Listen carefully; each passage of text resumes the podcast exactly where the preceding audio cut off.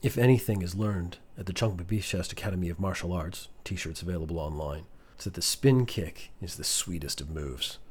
It is only improved by more spins included or more targets hit in an individual spin, so the opportunity to kick six heads at one time is a rare opportunity that could not be passed up.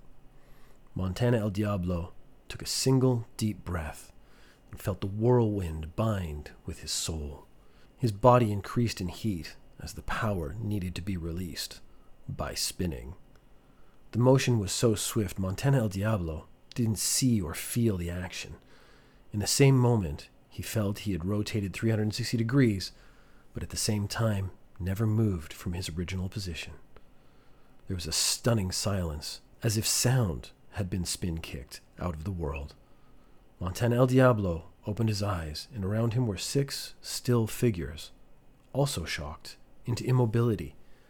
They did not move. They did not seem to be able to breathe perhaps from fright? Montana El Diablo then noticed that they even hesitated to move their eyes. Or they couldn't? Then the cultist on Montana El Diablo's left, the one who would have suffered the first impact, although at that moment Montana El Diablo wondered had he missed? That had never happened before, but perhaps he was shaken from the car crash and had thrown him off. The cultist to the left then made a deep gurgling sound. The other five cultists couldn't resist, and their eyes were drawn in that direction. Only their eyes. His head started to expand. The panic in his eyes was palpable.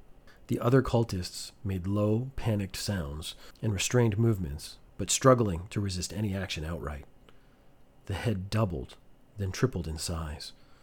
As the expansion occurred, it increased in speed. The second cultist in the row made the exact same gurgle and then his head started to expand as well, just as the first one exploded in a rain of blood and flesh.